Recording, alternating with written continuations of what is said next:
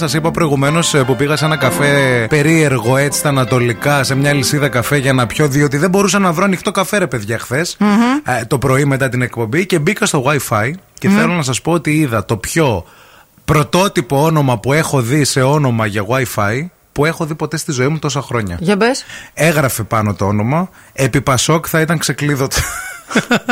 Αλήθεια. Παιδιά το λάτρεψα αφού δεν ήθελα να μπω για να το βλέπω, να το διαβάζω.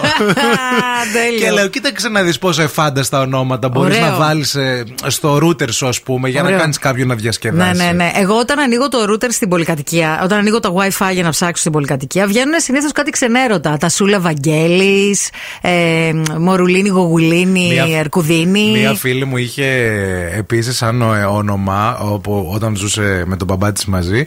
Μπαμπά αυτό είναι.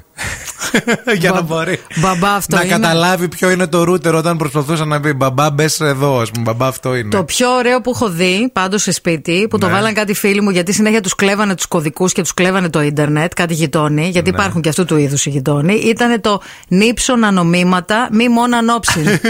αυτό είναι κωδικός ή όνομα. Αυτό ήταν το, όνομα όνομα του, του router. Ναι, ναι, ναι. του Wi-Fi. Άμα- Ο κωδικός τους ήταν κάτι πάλι από την Γενή Διαθήκη, αλλά δεν θυμάμαι τι ακριβώς. Γιατί Ναι. το, είχα πάει σπίτι τους και το ρώτησα και μου Η είπαν. Λίλη Σαβαχθανή. Αυτό πάντως, τον ύψωνο νομίματα μη μόνο ανόψιν, ε, ε, μα κάποιος που δεν θα γνωρίζει μπορεί να φοβηθεί κιόλας.